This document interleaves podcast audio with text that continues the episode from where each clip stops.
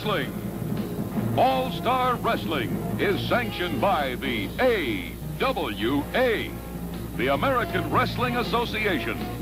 All Star Wrestling presents the top professional wrestlers from the United States, Canada, England, Germany, Australia, Mexico, Poland, Japan. The greatest professional wrestlers from throughout the world. Here on All Star Wrestling, let's go to ringside. There is action in progress in the ring, and let's join that match at this time.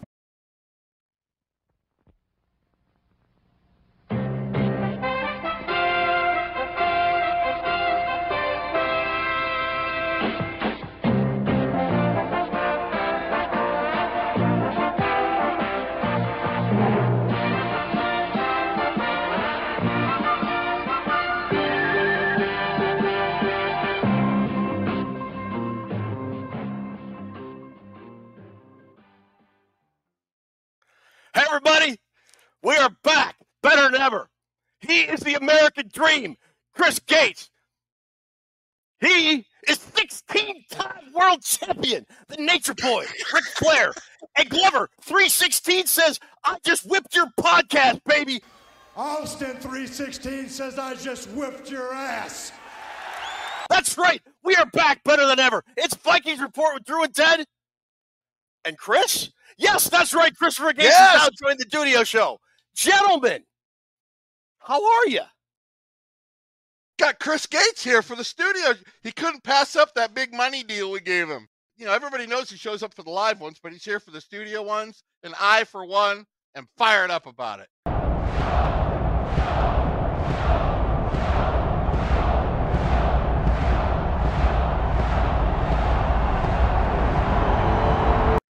Yeah, terms of the contract uh, were, were not disclosed, but it was widely reported over social media. Chris, how are you, man? Welcome to the studio show of Vikings Report with Drew and Ted, and now Chris. I am incredibly happy to be here. For some reason, uh, my my recording looks like it's not moving on my screen. I don't know if you can hear Off me. to a or- good start. Yeah. Yeah, you fro- you froze Yeah. up like Christian Ponder in the pocket. What? A- we're off to a banger of a start, man. Let's go. Let's go. Mr. Ted Glover, Mr. Drew Bunton, I'm happy. It is an honor and a privilege to be here with the two of you. We got Ted Glover, we got Drew Bunting. We've got a talking cat, ladies and gentlemen. I've been to eight goat roast at a county fair. I ain't never seen no talking cat before. So this is going to be something special. I'm happy to be here with both of you this evening. Oh my God, it's this is gonna be awesome. So Chris is joining us for mostly full time. He still has a real job with real responsibilities that requires him to work different hours at different times. So there may be a few times uh, over the course of the season where he cannot join us for our studio show, but he will join us for as, as often as he can. So Chris, we're happy to have you uh, along for the ride. Before we get going, we've got a big show. Our positional analysis, my favorite part of the offseason, begins tonight. We're going to start with quarterback. Toons is out there somewhere. Hi, Ruby. How you doing? I'm glad. Uh, I'm glad you're here because without you, none of this stuff happens. We got a big show. We got positional analysis. That's all we're going to talk about this evening. Well, we're going to talk about the Super Bowl because we got that coming up tomorrow. But before we do that, let's uh, uh, let's take a minute to talk about our affiliate Purple Pain Forums uh, over at purplepainforums.com. They are our home on the internet for this show. You can find us over there great content, great group of people. You get a bunch of great topics now the off season is in full swing. We got free agency, we got the draft, we got a whole bunch of stuff going on. Uh, head on over there, purplepainforums.com. And if you want to go over to vikingsreport.com, you can check out the prize vault because well, look, we got uh, we got a live draft show coming up here at the end of April. We're going to talk over the first three rounds. Uh, we're going to give away some cool prizes. You can check out what we have over there at vikingsreport.com. What episode are we on? 121. Yeah, we had a little, 121. Yeah. little hiatus, little little uh, vacation there, but we're back going strong. recharging of the batteries.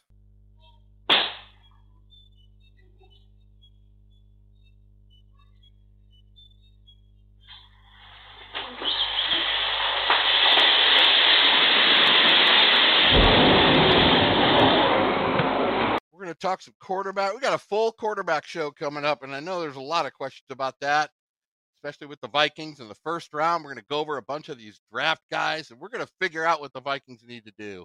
This show's only going to take about 10 minutes because I would argue, guys, the quarterback's the most uh, settled position on the Minnesota Vikings roster this year. So. What? Bro, what are you talking about, man? Uh, Oh, yeah. but before we get into our five to 10 minute episode, Drew, buddy, what time is it? Ted, Chris, I'm cooler than you are. So why don't you fix your little problem? Get on with the quarterback talking and light this candle. He's right. Light this candle. Chris? Yes. Resume the countdown. All right, I'm cooler than you are. Why don't you fix your little problems and light this candle? He's right. Let's light this candle. He surely is. Light the candle. Yes. Resume the countdown. All right, we're gonna work on that. We're, we're gonna we're gonna give you a free pass because it's your first time, but we are gonna work on that. I thought there was a line in between there. No, that no, that No, that no. sounds like that Rush album when he goes, "We have consumed control." We have assumed control.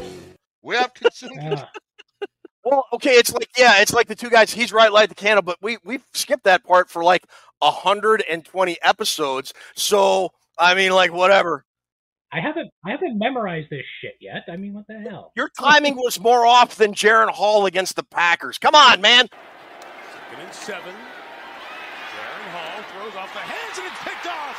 Stevens making sure they're in line. Jefferson's on the move. Hall's looking his way. He's in trouble and sacked. Pack bringing four. Hall's got some time. Climbs the pocket. Too tall for Jordan Addison. Let's not say things we can't take back, dude. I mean, Whoa, hey, whoa. Let's not say things we can't take back. dang. The Jesus. I give you a Dusty Rhodes impression, and this is what I get. Jesus. Oh, Before we start talking quarterbacks, there's a couple of good ones playing tomorrow in Super Bowl 58. Uh, San Francisco 49ers and the Kansas City Chiefs. I believe the 49ers are still point, point and a half favorite, are they not? I believe it's a, a point and a half or two points, something like that. They're they're a slight favorite, which is just mind-boggling to me, but that's here nor there. Yeah. So, uh, Chris, who you got in that game? If you were a betting man, who who you got? I mean, if there are people out there at this point that want to bet against Patrick Mahomes, go ahead and let them. It's it's not going to be me. My, my heart, I would like to see San Francisco win this one, but there there's no chance I'm betting against Mahomes at this point after uh after the past few weeks. So I think Kansas City wins. Drew, what about you? right along the same lines with that. I gotta. I want San Francisco to win, but you know when you look at the quarterback comparison, I mean you got to go with Mahomes in that. This is a huge game. I don't think Purdy's ready for that yet. Although he has done a great job for being the last draft pick taken. I want San Francisco to win, but I think the Chiefs are going to win. I, I think so too. I, I just like you guys have said, it is almost impossible to bet against Patrick Mahomes. I mean, the guy is entering the conversation as one of the greatest of all time, and he is not even 30 years old yet. I, I mean, he's already won what two Super Bowls, played in a third. This will be his fourth Super Bowl, correct? He's been the starter for the Kansas City Chiefs for six years. In all six years, the Kansas City Chiefs have reached the AFC Championship. This year was the first year he had to go on the road. They've had the number one seed every year except this year, and he just managed to go on the road and beat the Baltimore Ravens to make it to the Super Bowl. I mean, the, the, the guy is the guy is just lights out. I would not bet against him. That's just me. I would not. Not a chance. I will give Brock Purdy credit for one thing. What's that? Um, and that is beating the Detroit Lions and ending the worst football year of my friggin' life. It's Ohio State Buckeyes and the Michigan Wolverines do or die.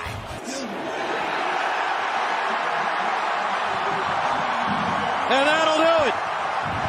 Michigan defeats Ohio State 30 to 24. There's Job and there's 29 right there. Yeah, it is Maddox who got his hand on that football. There's the issue.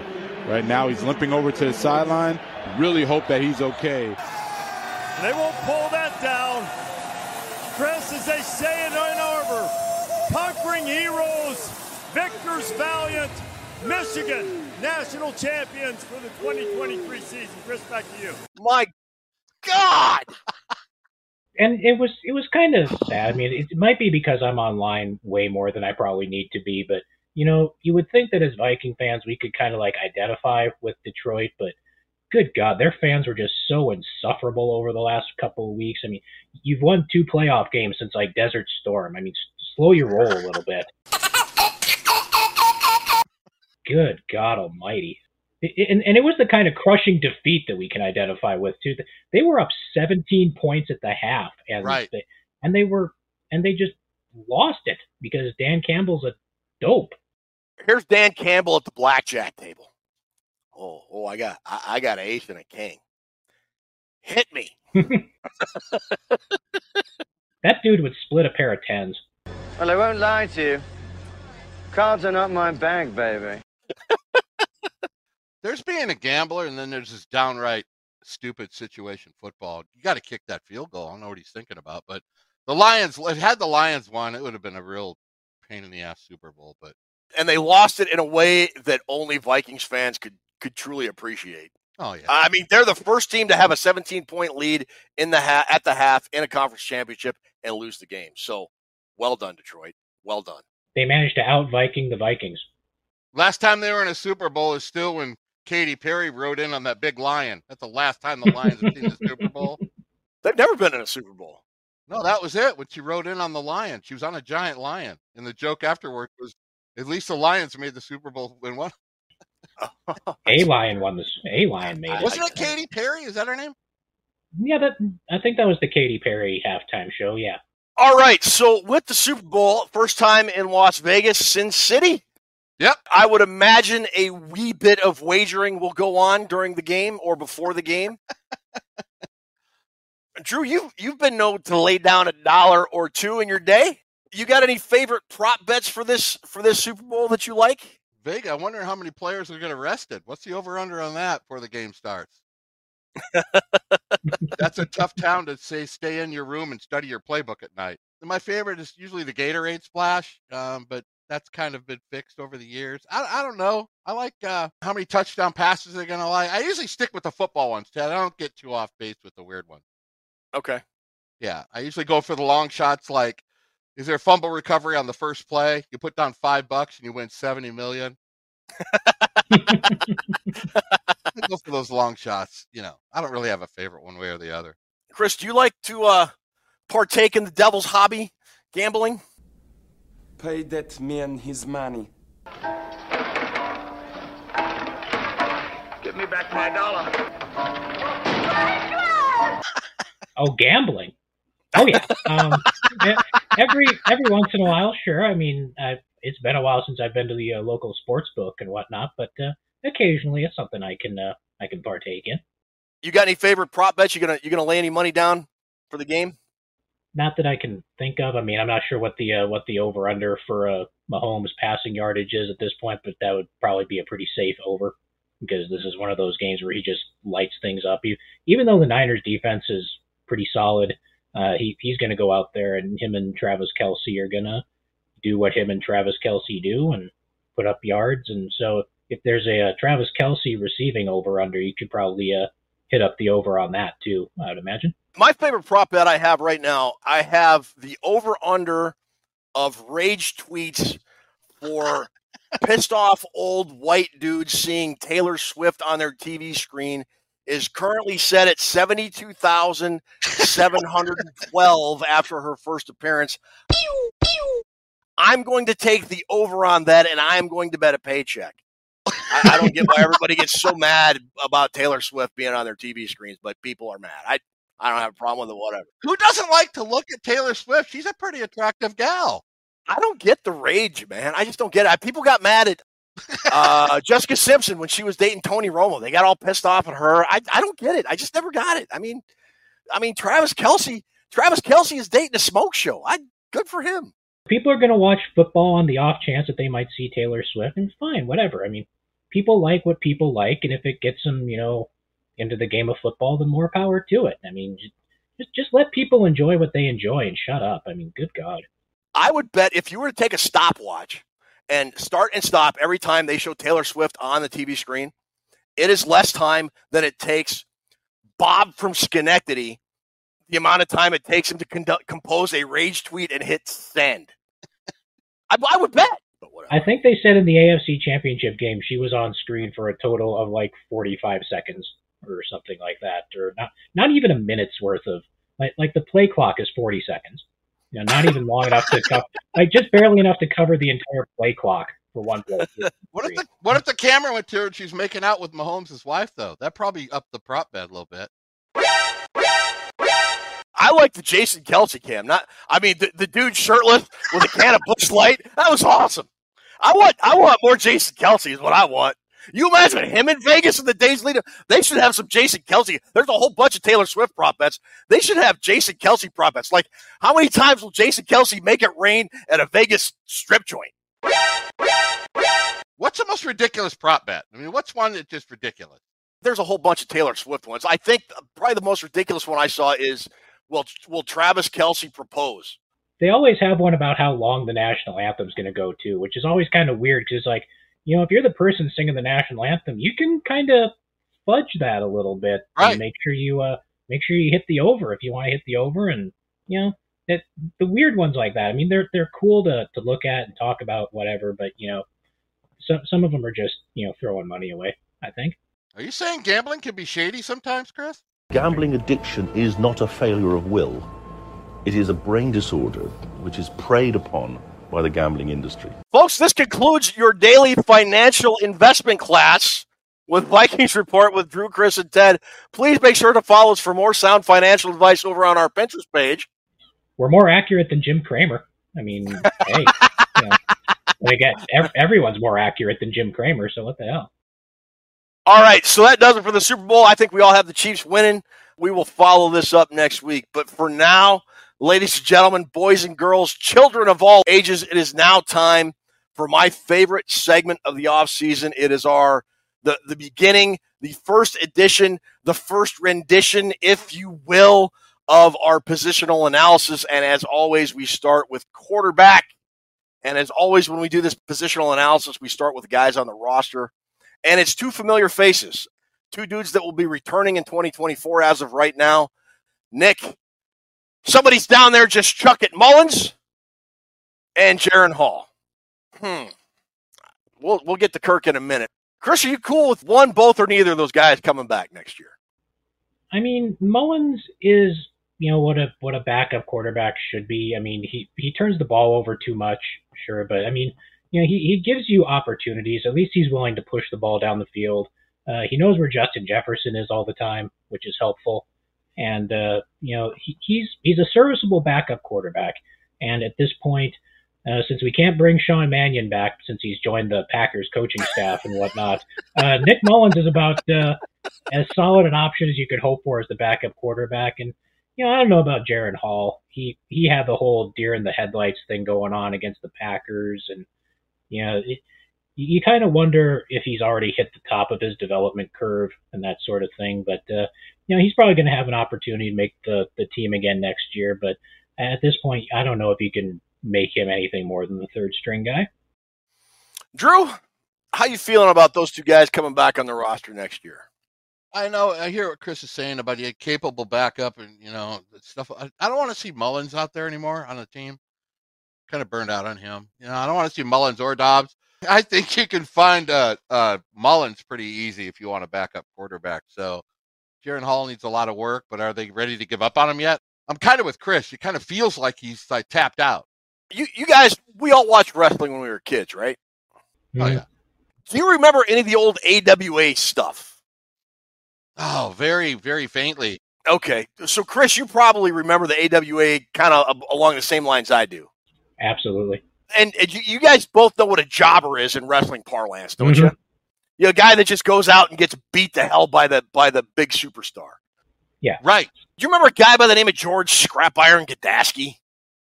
That one I don't completely remember off the top of my head. How about Killer Kowalski? Oh, Killer Kowalski. Yeah, he he runs a. Oh, he he used to run a, a wrestling school that uh, trained a bunch of the guys. Yeah. Oh, ultimate jobber Ultimate jobber. He comes out, first two, three minutes of the match, he just starts taking it to whoever it is. Just bam, bam, putting the head, guy's head in the turnbuckle, bam, bam, bam. And then all of a sudden something happens. And that's Nick Mullens. And then something happens to Nick Mullens, it's an interception. And all of a sudden, Nick Mullens is getting the ring. He's just getting he's just getting mopped up all over, up and down the ring. And then next thing you know, Killer Kowalski slash George Scrap Iron Gadaski is, is getting pinned. And that's that's kind of Nick Mullens. He's just like a professional jobber. He looks good for a little bit, but at the end of the day, he ends up getting pinned and he makes the other guy look really good. And that's what Nick Mullens does. Uh, it sucks. Um, um, just sucks. Um, you want to do your best, but it just sucks. Jaren Hall is is a guy who's still in like whatever they have in the minor. Was it WWE next? I don't even watch wrestling anymore. NXT, yeah, it's their developmental uh, promotion. Yeah, he he's there and he's still learning how to take a body slam, man. I, I don't know. I don't know what his deal is. So that's kind of where I am with with Mullens, which means we got to go to free agents, and and the elephant in the room is Kirk Cousins. At the end of the year, at the end of the year press conference, Kwesi Adofo-Mensah, the Vikings GM, said it is certainly my intention to have him back here. Whether or not you believe these reports, whether they are plants by his agent or whoever, the reports are that Kirk wants two years fully guaranteed at $45 million a year. He's got a $28 million dead cap already counted against the 2024 salary cap. If he does come back to the Vikings, if they do resign him, it's got to be in place before the new league year begins. If it's not done, he's probably not coming back because any new deal that would be done would be added already to that $28 million dead cap number. And that would just be like a prohibitive deal for Kirk. So I know Adofo-Mensah said it is his intention to have him back here, but I don't know $90 million fully guaranteed, if that's accurate, is not something I would be willing to do, Drew. Would you? Fully guaranteed. Nope. No. Neither one of you are on board with fully guaranteed. No. Not not after not after coming off an injury of the significance of an Achilles like Mike Cousins is. I mean, if if he had lit it up this year and was coming back fully healthy this coming season, then maybe you think about that kind of number, even though I still think that's kind of high. But, you know, an Achilles, especially for a guy who's in his upper 30s age wise, that's a big deal. And, you know, you, you don't know how he's going to come back from that. Uh, the only people that have his medical so far are going to be the Vikings until free agency starts. So it just seems like a, a big number to uh, to get to for a guy that's coming off of an injury of that significance. You're not on board with that either, then. I'm not on board because you look at Kirk Cousins over since 2012 or how long he's been in the league. He's not a guy that guarantees you a playoff spot every year with the way he plays. I mean, he puts up numbers and everybody says you're in the mix and all this, but it comes a time when the Vikings got to stop this. Everybody's really worried about what, what's going to happen without Kirk Cousins. Well, you have to find out sooner or later. The Chiefs had to find out what it was like without Alex Smith, so they traded him to Washington for a corner and let Mahomes take over. Nobody knew what Mahomes was going to be either. So there comes a time when you just got to go, let's just move on. I like Cousins. I, I think, you know, the, we talked about in the past, get him to come in for a season, you know, mentor the new guy or whatever. And two years, $90 million, you're just dragging it along. Let's just move on and get on to something new. Kirk Cousins wins games, but it takes a lot for him to get going. And I mean, how many playoff games has he played in, Chris Gates, in his whole career? Uh, well, since he's been in Minnesota, he's been in three. I can't remember how many he's been in in Washington. He had one, I think, so that's four. Uh, he's a he's one and three. Uh, the only victory is that win over the Saints in overtime uh, a couple years ago, and then they went out and got just thumped by San Francisco the next week. So, yeah, he, he doesn't guarantee a playoff spot or anything like that. That I can agree with. Your example of Alex Smith, I, people kind of forget that when the Chiefs had Alex Smith, they were they were still a playoff team. They were they were going to the playoffs, but Andy Reid kind of felt that they had reached their ceiling with Alex Smith. And people kind of forget with Kirk, he was brought in in 2018 to take the Vikings past the NFC Championship. The Vikings went to the NFC Championship in 2017. They felt that quarterback was the one spot they needed to address to get them over the hump, and they've only been to the playoffs twice since then. Now, it's not all Kirk Cousins' fault. They haven't been to the playoffs but twice in that time frame. I, will grant you that, and I agree that Kirk's a good quarterback. He's a good dude all that stuff. But at some point, you have got to move on with what has not been working. And two years at $90 million guaranteed, if that's accurate, and no way, I, I, I am no way am I on board with that. I, I think it'd just be Yeah. time to move on. And the one thing everybody says, well, yeah, you, you got to bring him back because the Vikings, I think, are playoff team with him. Well, I, I think the 2023 team would have been a playoff team with him. Yeah. You look at 2024, are they, are they not? I, I, I don't know.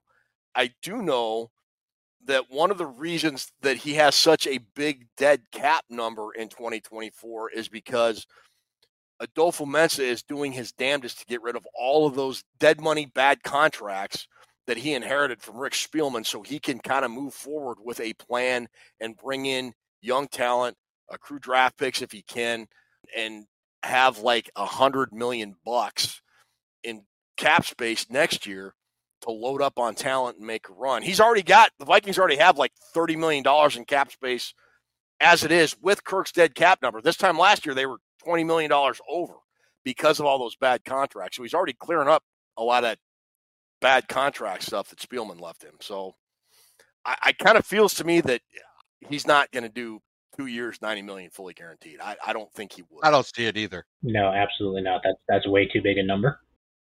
All right, so that means potentially a free agent could, they could bring in. One of the guys that has been bandied about is Baker Mayfield, and he was kind of rumored to make uh, forty million dollars a year. If the Vikings aren't going to pay Kirk, I don't think they're going to pay Baker Mayfield forty million dollars a year. Some other names that could potentially be free agents are Ryan Tannehill, Tyrod Taylor, Sam Darnold, Joshua Dobbs, and my future president of the United States, one Gardner oh. Minshew. any, any of those Oh, guys Jesus. interest you at all? I mean, if if you're looking at that list of guys, I mean, Minshew's the best option out of those five that, that that you just mentioned. I mean, he's the best of a bad group. I mean, Tannehill's getting up there in age. I mean, I think he was. Can't remember if he was drafted the year before, the year same year that Cousins got drafted. We've seen the Joshua Dobbs show already, so you know nothing there either. Uh, You think the Vikings bring him back on a cheap deal? Dobbs? No, because he, he's gonna he's gonna want to have a, a an actual chance to be the backup, and I don't think you know as good as those first two games were that he had with the Vikings. I think he kind of played himself out of that opportunity with the with the way he looked the rest of the way. So I, I don't think they bring him back. No, but if you're looking at the free agent quarterback class, like you said, they're not going to give Baker Mayfield forty million dollars a year. I mean, if you're going to do that, you just well re-sign Cousins for a little bit more, but of, of those free agents you just named, I, Minshew's the best bet, which is not, you know, great or anything like that either. Drew? Dude, I don't, none of those free agents. are Minshew Mania, come on! Minshew. Minshew Mania! running the circus act again, Ted. The guy's this terrible deep thrower. Once you get him off his off his game plan, he makes shitty mistakes. I like Minshew. He's talking to uh talking about his time at, at Washington State with uh the old coach there. I forgot his Mike name. Leach? Mike Leach. You look at the free agent list, it's Kirk Cousins and everybody else. He's three times better than everybody on that list. Yes. I Mhm. 100% agree. I wish I could get him for a year. Is he not going to do a year, Chris Gates? Because getting Cousins for one year would be primarily where I would like to go with it. Ninety million guaranteed is ridiculous. I thought the rumors last year were that Kirk Cousins wanted to do three years with the Vikings, and the Vikings didn't want to do three years and whatnot. I thought I read something along those lines. So I, I don't think the Vikings are going to be willing to do uh, any more than a year or two. And I, I'm guessing Cousins probably wants something a little longer term. But uh, yeah, I, I'd be surprised if Cousins signed a one year deal because you know if he signs a one year deal and the Vikings draft a guy, you know he, he knows that this is it. So I, I would be surprised if he did a shorter deal with with the Vikings, quite frankly. Yeah, I agree. I, I don't see Kirk agreeing to a one year deal because he knows it's it, it would be his last year in Minnesota, and I would think he would want some kind of he would want more stability. I, I would imagine. Then he's out. And then people are worried about, well, we need a, a bridge guy. The more days we get in the off season here, guys, the more I'm thinking maybe just get a rookie and go for it. Okay. To hell with the free agents, to hell with Cousins. Harken back to the Andy Reid thing we just talked about with Alex Smith. This is how great Andy Reid played it. This is how smart he is. Mahomes comes in from college, practicing during the year. You're going to sit for a whole year. He didn't get to play until the last game of the season. Already halfway through that season, Reid knew he was going to move Smith because he knew what he had with Mahomes. Andy Reid already knew he could have played him his rookie year and he would have kicked ass. But he, he made Mahomes wait, which endeared him to his teammates because he wasn't some diva. Reid made him sit all year and then play the next year. He got 53 touchdowns. Andy Reid traded Smith and got Kyle Fuller, a great corner. I don't want to keep talking about that story, but it means what you're doing with the new quarterback. The Vikings should just go for it with a rookie. Get him in there and let's see what happens. Let's get excited. Let's get the fan base excited. We got the Fab Six coming up with this draft and the quarterbacks. What do you guys think about just taking a guy and going for it, a rookie? Well, that's what I'm hoping you'll tell us. So let's move to those uh, that Fab Six and then some. Let's pull up Drew's big board of college prospects because I am by no means a draft expert, but this feels like a, about as quarterback heavy in talent a class there has been in five, six, seven years, maybe. Drew. Yeah, yeah, I loved the research on this, but there's a lot of good quarterbacks in here, and this could be the season where we get six or seven starters out of this class. Now, before we go into the quarterbacks, I want to run through the top 10 draft order because as we know, the Vikings pick at 11. So, and I'm going to I'm going to rattle off these teams and I want you guys to give me a one-word answer, yes or no, are are they going to pick a quarterback? So, we're going to start off with the Chicago Bears. They have the first pick via a trade with Carolina Panthers. Yes or no quarterback, Chris? Yep. Drew. No, they'll be picking at number two, and they're going to take their quarterback because Washington's going to trade up. That was one long hell of a one word. Oh, Chicago has two picks in the top ten. They'll be taking a quarterback with one of them. Second pick, Washington. Drew, quarterback. Yes, yes or no? Yes. Chris. Yep. Third, New England. Chris. Yep. Drew. Yes. Fourth, Arizona. Drew. No. Chris. No. Fifth, LA Chargers and your boy Harbaugh. Drew. No. Nope. Chris. All right. Sixth, the New York Giants. Drew. Mm, I'm going to say no. Chris. Yes. Seventh, Tennessee. New coach Brian Callahan. Chris. Yeah. No. Drew says no. Eighth, Atlanta. New head coach Raheem Morris. Drew. Yes. Yes, so that already puts me at six. and then ninth again, Chicago. Drew. No, not two quarterbacks. I already said yes on their other pick. Okay. And Chris. Nope. No. And then tenth, the Jets. Chris. No. Oh. And no. No. No. So I think Tennessee is going to pick a, Chicago, yes. Washington, yes. New England, yes. Arizona, no. Chargers, no. Giants, no. I'm going to go no for right now. Tennessee, yes. Atlanta, yes. The Bears, no. The Jets, yes. There's going to be a lot of quarterbacks going off the board early. And, and I think it just has to do with the talent. And that means if the Vikings want a guy, I, I, don't know. I, and it was a question I was going to ask. So, look, it feels like there's going to be out of the top 10 at least five, if not more, we feel right now. Based and, and look, pro days have to happen and, and a lot of stuff has to go down. But right now, as it stands, five, if not more, quarterbacks are going to go in the top 10. Are, are we all agreeing on that, we think? I, I kind of think so. I mean, you know, there are going to be teams moving around and whatnot, but, you know, if there's a consensus top three, they're going to go one, two, three. It's how those so? next, how that next group of quarterbacks falls after that that's going to determine everything else. I think, but I, I think Chicago, Washington, New England all go quarterback. And you know, th- there was an article from Jeremy Fowler about stuff that he heard down at the Senior Bowl, and he said the Vikings are interested in moving up. Well, and everybody seems to know that they're interested in moving up for a quarterback. But if those three teams, Chicago, New England, Washington, are all interested in quarterbacks, there's nothing you can do about that. They're just going to sit there and take their guys. So you got to look at the uh, that next group of quarterbacks and hope sure. that uh, either move up for one of them or you know look somewhere else. I guess. All right. Well, with that said, let's put up the uh, the big board for quarterbacks for 2024.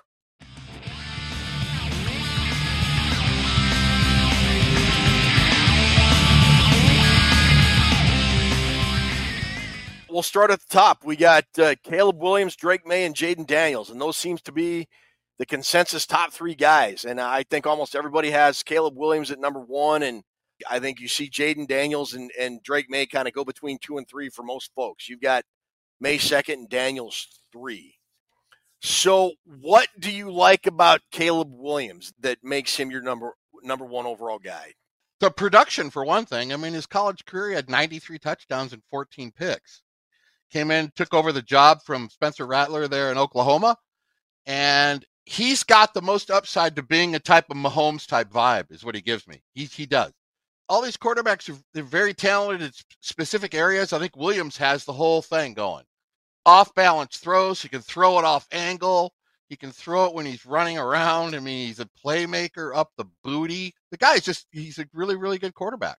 I kind of have these guys ranked, Ted, as 1A, 2B, 3C, and even 4, 5, and 6. These top six guys are going to go. And, and you sprinkle in Rattler. My top seven, I guarantee you'll be the top seven quarterbacks taken in a row. Maybe not in a row, but they'll be the top seven taken.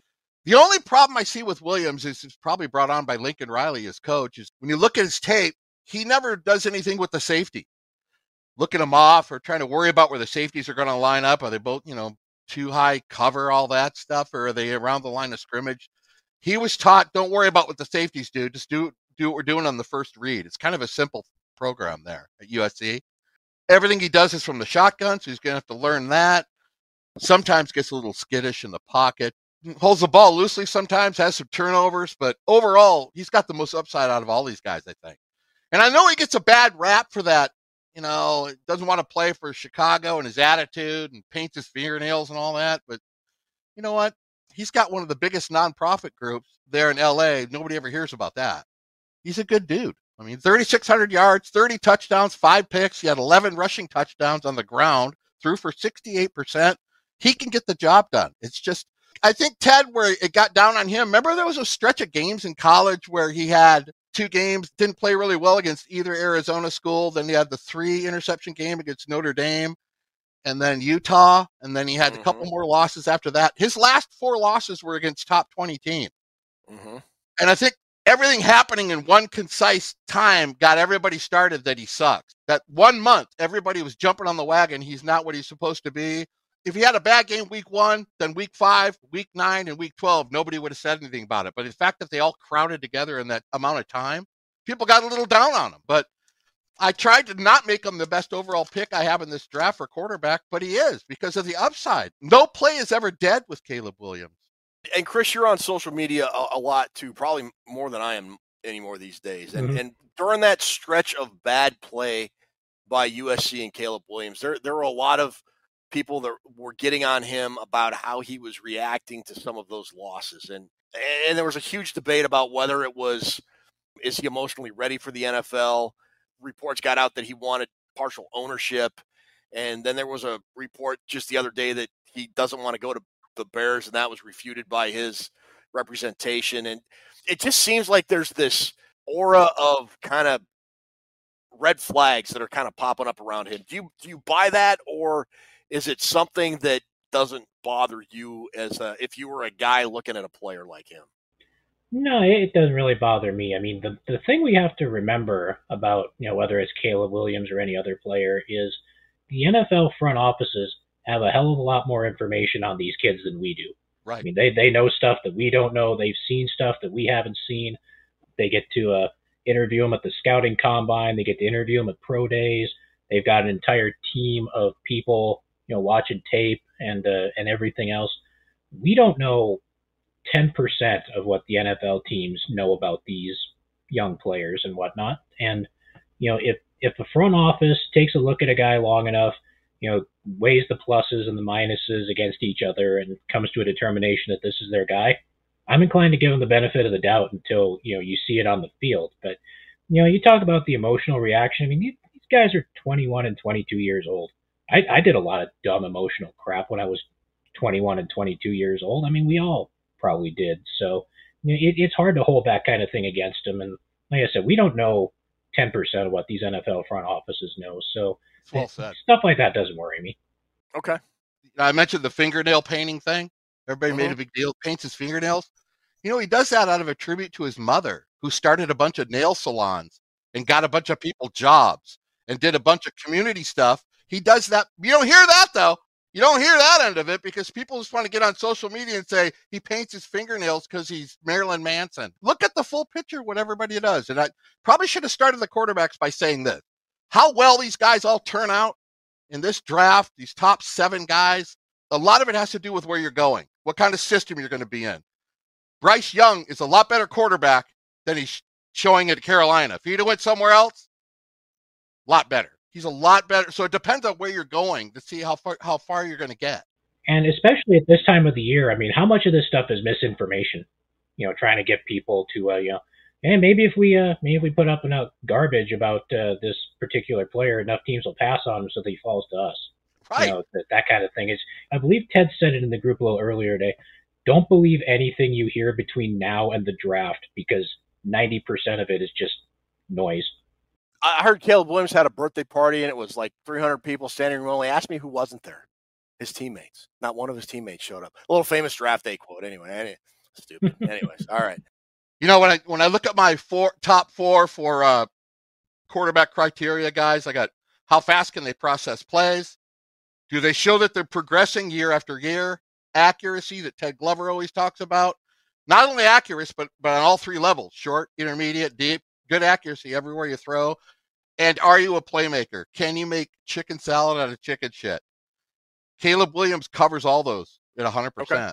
He's a good quarterback. You're convinced he's going first overall like most everybody else.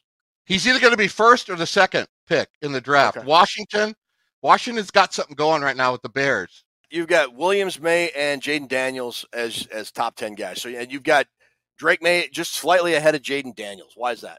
Drake Maye is probably the ideal quarterback if you're if you really like the Cousins style and you think KOC really wants a quarterback like that, then that's the guy you go after. 6'4, 230.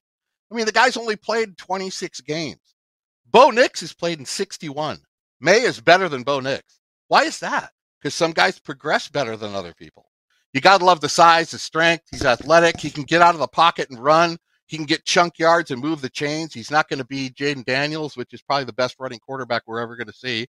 He runs enough to get himself out of trouble. He's a good quarterback, but I, I, I got a little list for you here, and I want you guys to answer me this question. Here's the thing with Drake Maye. Stop me when you tell me you hear a good name or a competent quarterback. Jim Camp, Jack Cummings, Danny Talbott, Jeff Beaver. Well, hold on. You said Cummings and Beaver? Yes. Is that a law firm or is it a porn movie? I heard Jeff Jeff Beaver's a pretty tight player, I heard. Jim Camp, Jack Cummings, Danny Talbott, Jeff Beaver, Chris Kupec, TJ Yates, Mitchell Trubisky, and Sam Howell. Those are all the quarterbacks that have ever been taken in North Carolina history, and not a one is worth a plug nickel. Is Drake Maye going to be the guy that actually does good or not? Who are seven guys that have never been in my kitchen? That that I'm telling you. I know it doesn't mean anything with Drake Maye's game, but sometimes their schools are cursed and you can't get over it. Can, will he be the guy? Will he be the guy? You bring up that list of quarterbacks, and uh, up until C.J. Stroud came along, you can probably say the There same thing about go! Ohio State. but it, but C.J. Stroud comes along, and he, you know, he breaks That's that. true. And, you know, he's gonna he's gonna be rookie of the year and whatnot. So maybe you're right. Maybe Drake Maye is the the North Carolina quarterback that finally gets it at the next level, and you know something good happens. I will tell you this. I think a quarterback's success in the NFL, whether they succeed or they fail, is determined in large part the coaching staff they go to. I mean, because look, a quarterback that goes in the top five or 10 is going to a bad football team. When we did the top 10 draft pick or the, the yes no thing, Chicago has a new offensive coordinator. The Commanders have a new head coach. The Patriots have a new head coach. Arizona, who we all think is not getting a new quarterback, they're keeping their same coach. The Chargers have a new head coach. The Titans have a new head coach. The Falcons have a new head coach. So they're getting brand new head coaches. There's not a whole lot of talent there. So where they go right. is going to be determined to a large part whether they succeed or fail. Now, are these coaches going to set them up? Are these offensive minded coaches or defensive minded coaches? Are they going to bring in a lot of talent in terms of playmakers to help them develop? There's so many things that go into the success or failure of these guys. And you're right. No, nobody before CJ Stroud that's come out of Ohio State has succeeded. And, and Stroud had a great year, but he's still got a long ways to go. Same with North Carolina. And Chicago has been, you know, graveyard for quarterbacks for, for years. I mean, Right. like mm-hmm. long before we were born. I'm not sure what KOC thinks about these quarterbacks who run all over the yard like Caleb Williams and Daniels. I don't know if he likes quarterbacks like that. If Vikings are going to move up and take a quarterback, they're going to go with somebody they like and they believe in. If that's Drake Maye, he's probably more set up. He's a pocket guy. He's like Cousins. And like Kevin O'Connell may like those quarterbacks. So that may give him an edge over over the other two guys. That was my next question. Of those three guys, I mean, because when you look at Josh Dobbs, his first two games that he won, Atlanta and the Saints, he just kind of improved and sort of took off and ran the ball. When they tried to make him a pocket guy, he didn't really do very well, and that seems to be the the style Kevin O'Connell likes that you said. So you agree that Drake Maye is that that type of guy, but but he could still run and get yards if he if there's nothing there and the pocket breaks down. No, no, absolutely, absolutely. And if he wants to, he wants to try to mold somebody into that pocket guy. That would be the guy he'd go after. Like I said, they're trying to make Dobbs into a pocket quarterback. You can't. Okay, I'm telling you right now, Jayden Daniels and Caleb Williams, you got to let them come in and do their thing. If you try to change them, the whole thing's going to go to hell. And I think the Dobbs thing that you mentioned, Ted, is really important because he tried to change his style into what he wanted as a quarterback. I mean, it, you see Drake Maye play, besides some, he needs to get a little pocket presence better and, and maybe get off his first read faster and handle the pressure a little better. But the stuff he lacks in is very coachable. All right. Last question before we, we move on to the next set of guys. So, if the Vikings move up to get a quarterback, Drew, you think it's going to be for Drake Maye? Yeah, and I don't necessarily agree with that because I don't look at quarterbacking like Kevin O'Connell does. I like the playmakers. I think Kevin O'Connell would move up to take Maye, but I don't think he would take the other two if he had a shot at Okay. it. Chris, if you were a bet man and the Vikings move up, do you think it would be for Drake Maye or who would you want it to be for? I would want it to be for Jayden Daniels because I think he's going to end up being the best quarterback in this class, quite frankly. I mean, he, he's got the most uh, developmental potential of those three, I think. But, you know, after listening to Drew, I, I kind of agree. I mean, if you look at the, what the Vikings did this year with both Jaren Hall and Joshua Dobbs, they tried to run the Kirk Cousins offense with guys that don't have Kirk Cousins' skill set and they had success, or at least a little bit of success with Nick Mullens, who was the closest thing to Kirk Cousins that they have on the roster right now. But you know, I think if you're Kevin O'Connell, you probably think Maye is the guy that you would move up for. I would move up for Jayden Daniels. Drew makes a good point that you know Drake Maye is probably the guy that's on Minnesota's radar if they're going to try to move up a bit. I don't know out of, out of these 15 guys that are listed who is going to be a good quarterback in the NFL. I, I have my favorite, and my favorite is Jayden Daniels. I've watched him play. I've watched some YouTube highlights and videos and whatever. That, that's the extent. Look, I pulled a muscle on my leg walking up my stairs. So that, that tells you how athletic and how talented I am at the game of football. I like Jayden Daniels. I he's kind of my favorite quarterback in this class. I would hope that if the Vikings traded up, it would be for Jayden Daniels, but that's just me. Now let's go to these next three guys. Bo Nix, Drew's boy JJ McCarthy, national champion out of the University of Michigan, and Michael Penix out of Washington. I kind of am of the belief that I don't know that the Vikings are going to be able to trade up far enough to get Williams, Maye, or Daniels, and they're going to get one of Nix McCarthy, or Penix. Drew, that's just my own personal belief. Just the way when you look at the the way the draft order is and the team needs that we sort of discussed, they're going to end up getting one of these guys. And which one of these guys do you like of the three? And you can't say JJ McCarthy because you're a Michigan homeboy. The way I broke down the top six is they got the first three, and then the next three are pretty equal in their own group. So you got two, it's like two separate groups. Then you got Rattler, the rattlesnake, knocking on the door to get into that second group. I want to take one second, point something out about Jayden Daniels. First off, he's a better runner than Lamar Jackson and Michael Vick. No way. Then Michael Vick, Jayden Daniels is a better runner than Michael Vick. Yes. You're going to stand by that statement. I watched a lot of tape of him on the running and the passing end. Probably should have put him at number one, but the list was already made. This guy is a better open field runner than all, all everybody has ever played in the league. He's crazy. I don't like the fact that he jumps into the line too much. He's got to learn how to slide and run out of bounds, or he's not going to last in this league. He's the guy that wants to go head first all the time. He's really he's a gamer, but there's not much that Jayden Daniels does bad.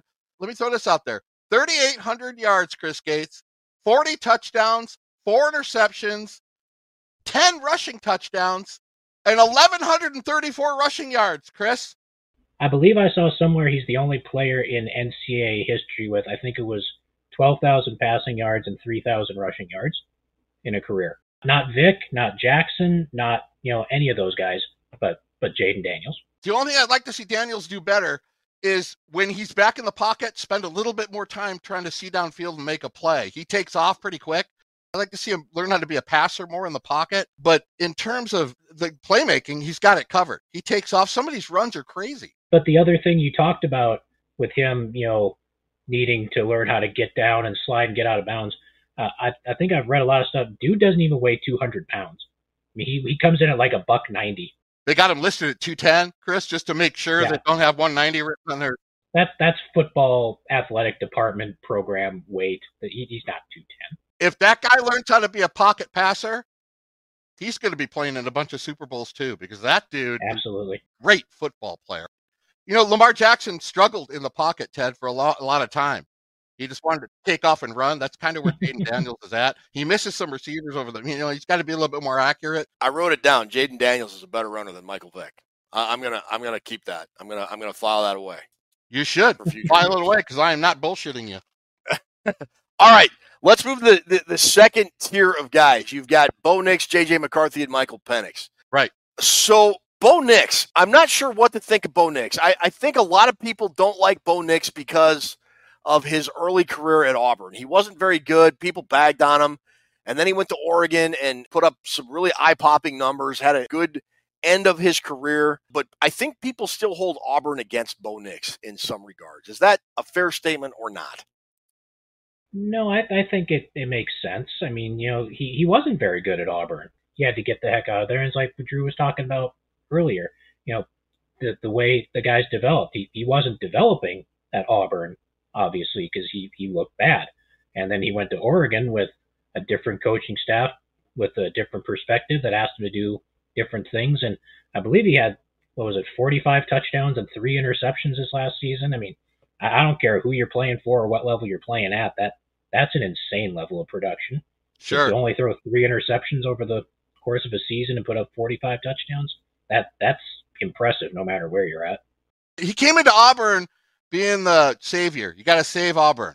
Everybody laid all this pressure on him. You got to be the guy. You got to be the one to lead us to a national championship. You, you, you. And he failed because he couldn't handle the pressure. The best he's learned from going from Auburn to Oregon, like Chris said, better coaches, better players around him. He's gotten a lot more accurate, and he's his ball security and turnovers have gone way down. And if you're going to turn the ball over, you're not going to go very far in the NFL. And he's learned those two things. The drawbacks with Nick that, that I have, I have him as my fourth quarterback. A lot of people have him at seven or eight because I think he's, he's got the size. He's also another pocket guy you can work with, Ted. He's got a lot of experience. No college football player has had more starts in their history than Bo Nix, guys. Over 60 starts, right? Over 60 starts. That brings up brings up a couple points you want to throw at. Nix is a short yardage game manager guy. He throws before the sticks. He throws short passes. That's his game. 30% of every pass that Bo Nix threw last season was behind the line of scrimmage. 30%. Only two college quarterbacks or higher on that list. Bo Nix needs to learn to have a long game. Somebody needs to teach him how to throw that ball deep. That's what he is. He's a chain mover right now. Does he have the Kellen Mond syndrome, Ted? Like I mentioned, Drake Maye has 26 starts. He's got 61. You remember Kellen Mond has more SEC starts as a quarterback than anybody in SEC history. Mm-hmm. Can he get better than what he is? That's my big drawback with Nix, Ted. Another guy, if he gets coached up right, there's probably a coordinator that says I can win the Super Bowl with Bo Nix. I don't know. All right, fifth you have your boy JJ. Let's talk about. JJ. J. real quick. McCarthy, and then six you have Michael Penix. Let, us talk about McCarthy first. You and I talk about we talk about Ohio State and Michigan throughout the year. For one, I'm sort of offended you don't have Syracuse legend Kyle McCord on this list, but that's neither here nor there. He's not coming out anyways. Um, I've asked you at various points of the year, hey McCarthy, you know, good good fit for the Vikings, yes or no? At some point you said yes. Some point you said no. I asked you a couple times if you, you thought he's a first round guy. Sometimes you said yes, sometimes you said no. Where are you on McCarthy now? I watched every snap he's taken at Michigan. A lot of credit has to be given to Jim Harbaugh, but a lot of credit has to be given to McCarthy himself. McCarthy is don't talk about him. Talk about how my running backs did. Talk about my yes. offensive line. Let's talk about my defense. Look at every interview he's had after a game. He never talks about himself. And that's going to move over well to the NFL in terms of leadership. He is the most team leadership guy out of all 15 in my top cast here. JJ McCarthy has the capabilities of being better than all these quarterbacks. The only problem is is the volume of what you see with JJ McCarthy. He doesn't get to throw it enough. Somebody told me to go, "Hey, McCarthy has a problem throwing the ball away." Well, of course he does. He only gets to throw it 10 times a game. He ain't throwing it away. when you only get to throw it 10 to 15 times, you're not throwing it away. Michigan is run, run, run. Jim Harbaugh, that's what you're going to see with the Chargers. That's what he was for Michigan. The only drawback on him is he didn't have the experience and enough time to throw it. But when he did, he was 72%. He was money on all the big fourth down plays. When it comes to big plays, nobody's more money in this draft than JJ McCarthy. I think the fact that he's he hasn't had enough playing time and actually been able to throw the ball enough is the only reason I really have him behind Nix. But he's got a much more higher ceiling than Nix. McCarthy's a guy you want to have in your team and you want to mold to be your quarterback. And I think KOC would love having him, but he's easily coachable. And Michigan did win the national championship. I don't think I've said that yet, have I? Shut up. Shut up. And he's had an elite O line the last two years, and he's had Corum. In 2021, they won. The Michigan was voted Joe Moore best offensive line in football. 2022, Michigan won the Joe Moore best offensive line in football. That makes a difference when you're evaluating these guys. And I would say he's got to get that clock in his head to go faster. That's true for every one of these guys. Guys, every one of these quarterbacks are too slow. They gotta they gotta speed it up the decisions in their head.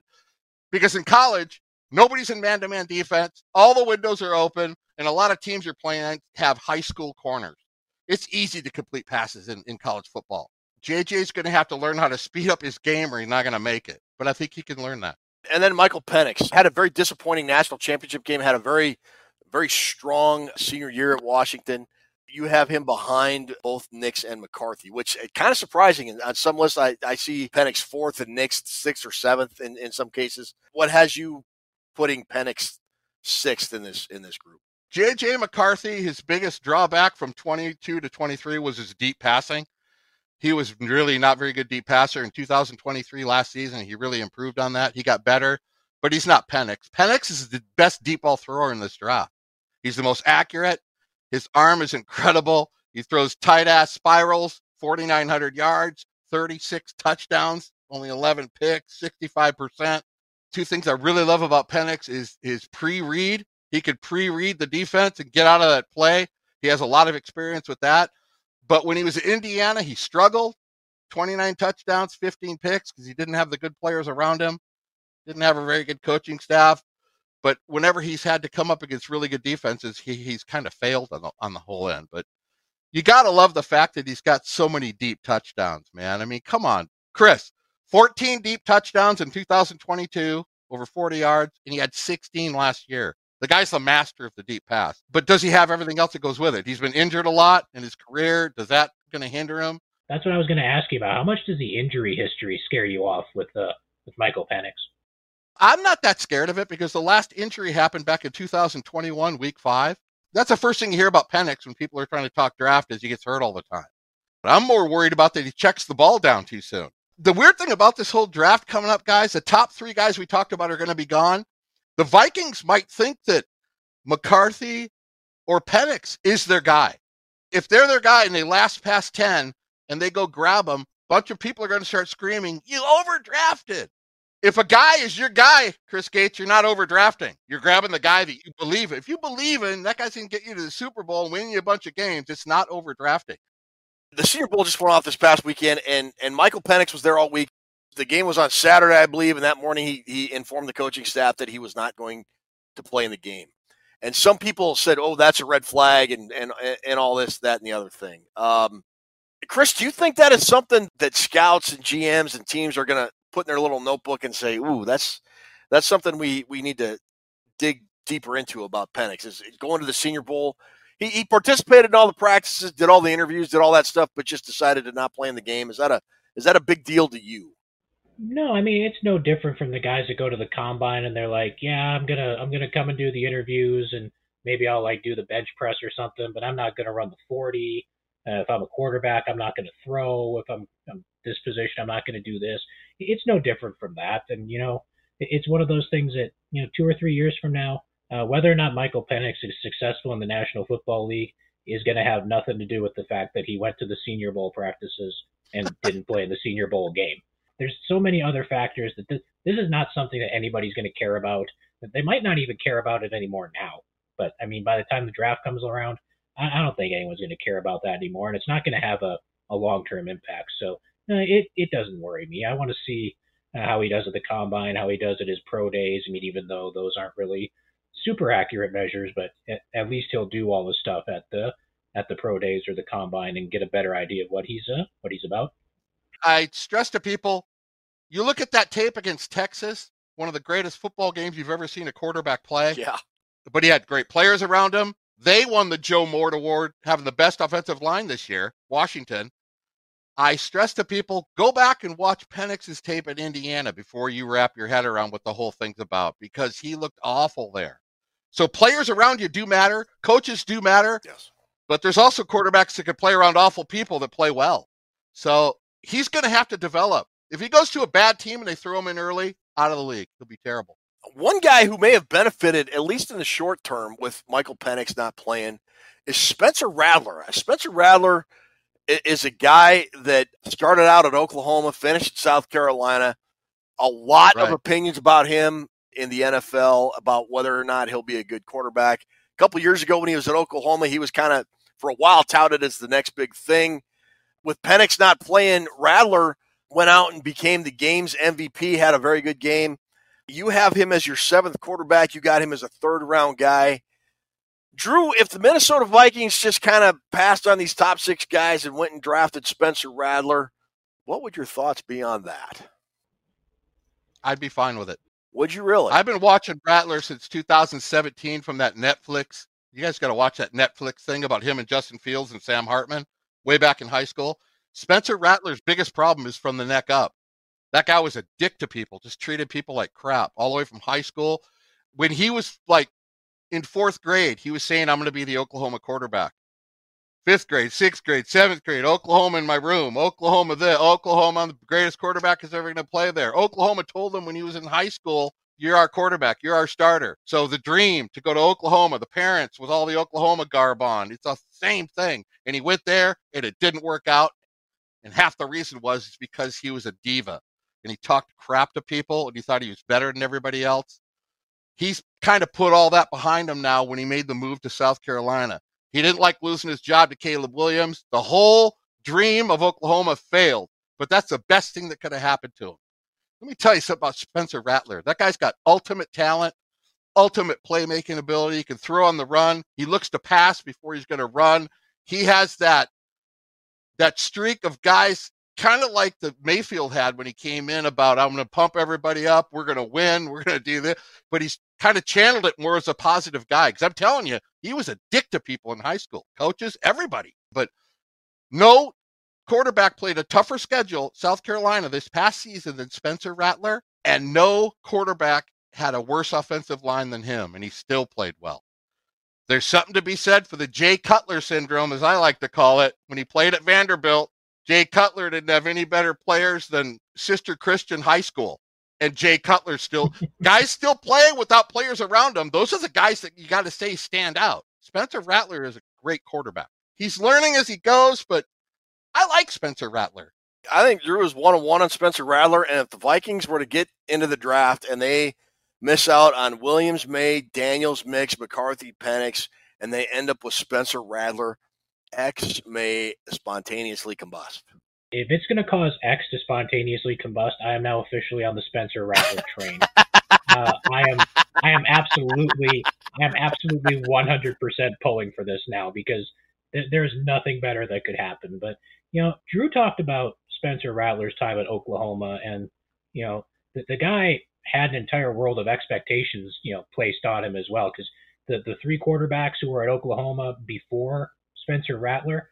Uh, you got Baker Mayfield, Heisman Trophy winner, Kyler Murray, Heisman Trophy winner, and Jalen Hurts, Heisman Trophy runner-up.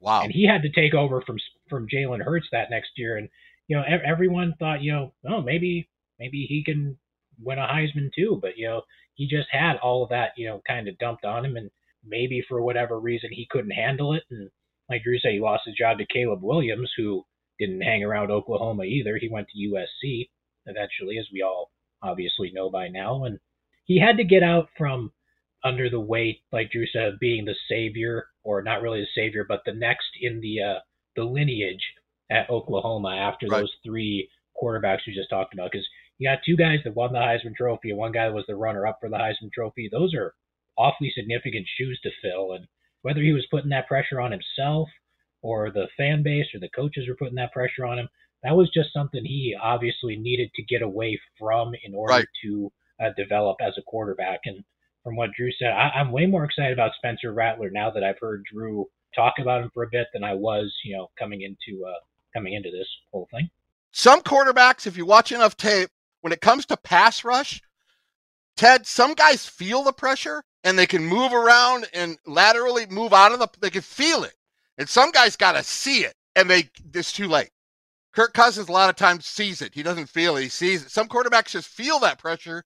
Spencer Rattler feels the pressure, Chris, before the pressure gets to him. He knows when the pocket's going to hell. I love that about a quarterback. That's half the battle in the NFL. That, the tight windows, and decision making and not turning the ball over. One one guy I keep coming back to, and it, he gets a bad rap because his team's offense has been labeled as kind of gimmicky. But you know, as far as talent, I keep coming back to Joe Milton from Tennessee. Uh, what do you think of uh, of his prospects potentially?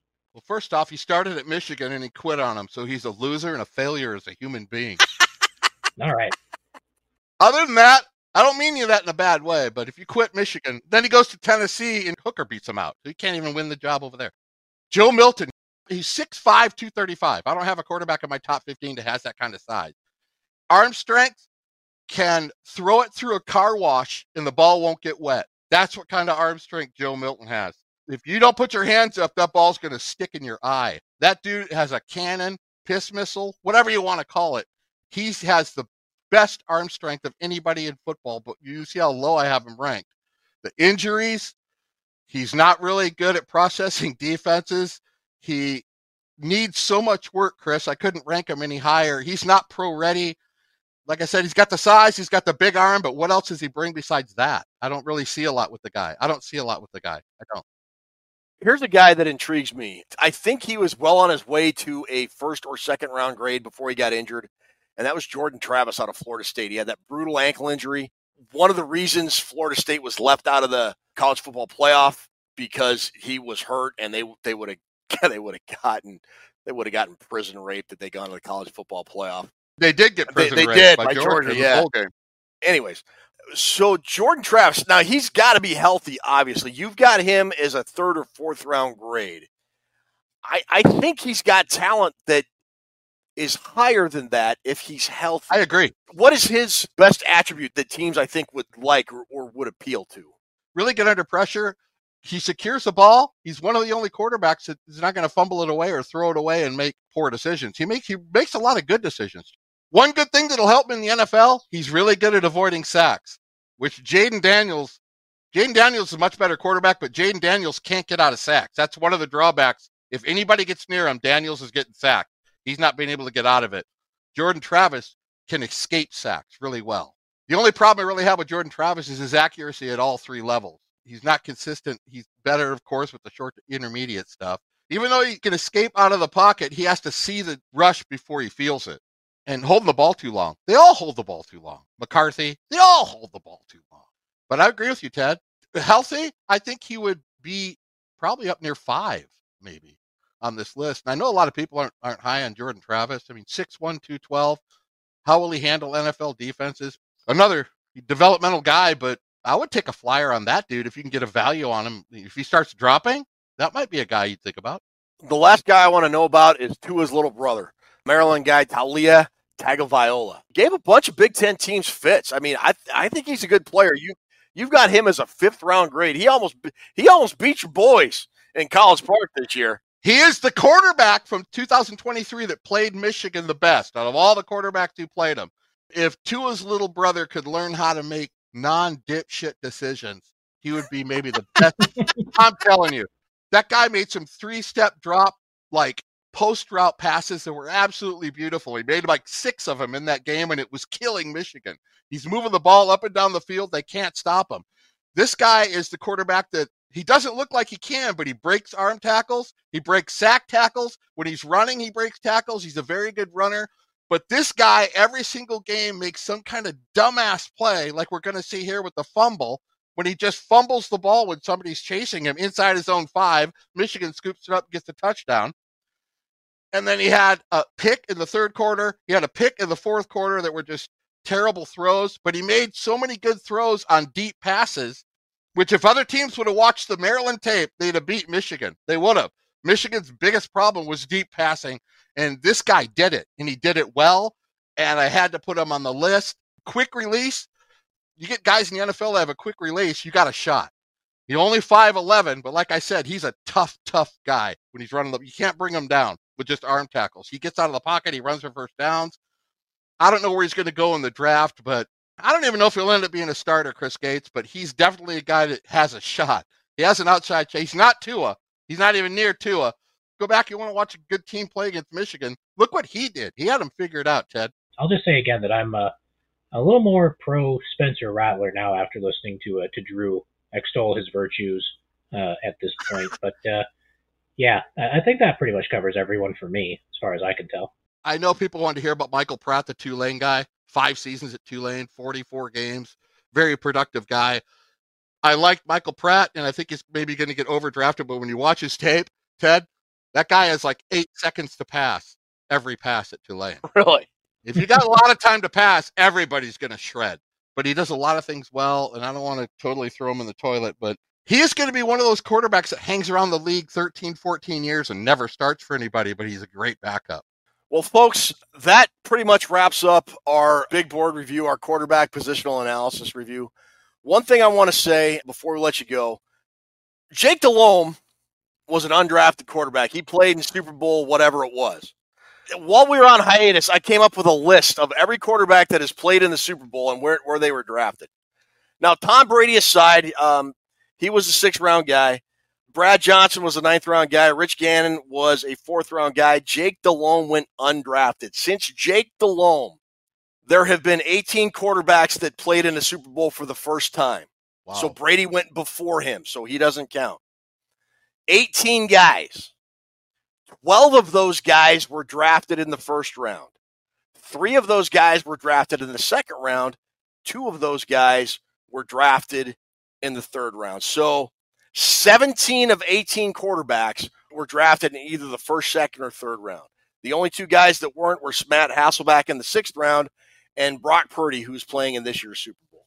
So, look, the evolution of the quarterback has gotten to the point where if if you want to get to a Super Bowl, there's a pretty good chance it's going to be a first round guy that gets you there. So the Minnesota Vikings, and they've only drafted a quarterback in the first round what three, four times four. in their history, four times. Yep. Tommy Kramer, you got, uh, you got Culpepper, Daunte Culpepper, you got Ponder, Bridgewater, and Kramer. Yep. Yep. So, I mean, I kind of feel it's time, boys. I don't know about you, but I'm thinking it's time. Yep, I agree. They probably got their eye on a couple guys right now. Are they willing to wait to 11? If the couple guys they like are the top three we talked about, Ted, they're going to have to trade up if the only guys they think can take over this Vikings team, guys, is, is one, two, or three on my list, Ted's saying do it. You got to do it if that's who you believe in. I'm just thinking uh, the other guy, anybody else on the list, is that their guy? Maybe Penix is there. Maybe they love him. I don't know.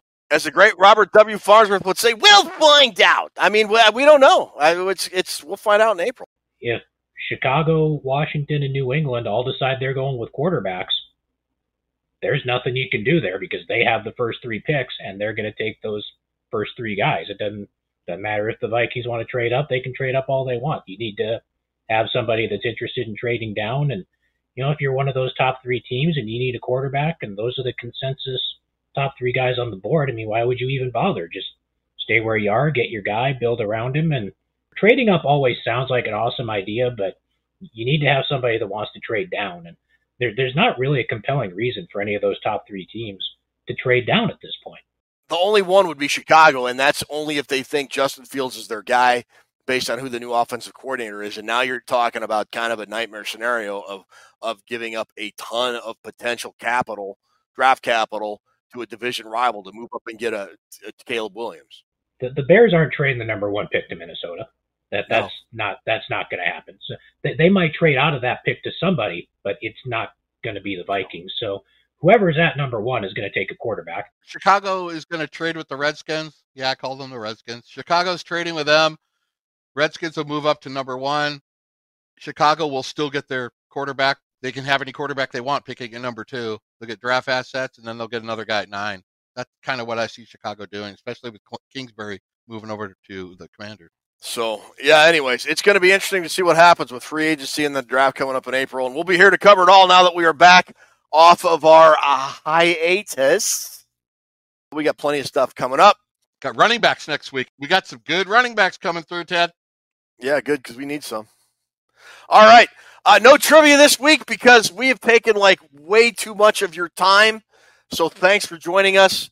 For Chris, for Ruby, for Drew, try to do better the next time. Brother, take us home.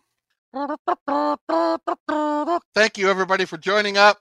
Chris Gates, welcome to the show. Take us home. Uh, if it helps, I didn't even know I was on hiatus. But, uh, but anyway, um, I, am I'm, I'm happy to be here with you guys. I'll be here as frequently as I can, work schedule permitting. Uh, already looking forward to the live draft show. It's going to be awesome because uh, we we missed last year for various reasons, and we're we're going to be back. It's going to be a lot of fun doing the uh, the live draft show again this year, and uh, and just being a part of the show with you guys, which is which is always fun. So uh, thank you for having me, and I'm uh, looking forward to the next one already.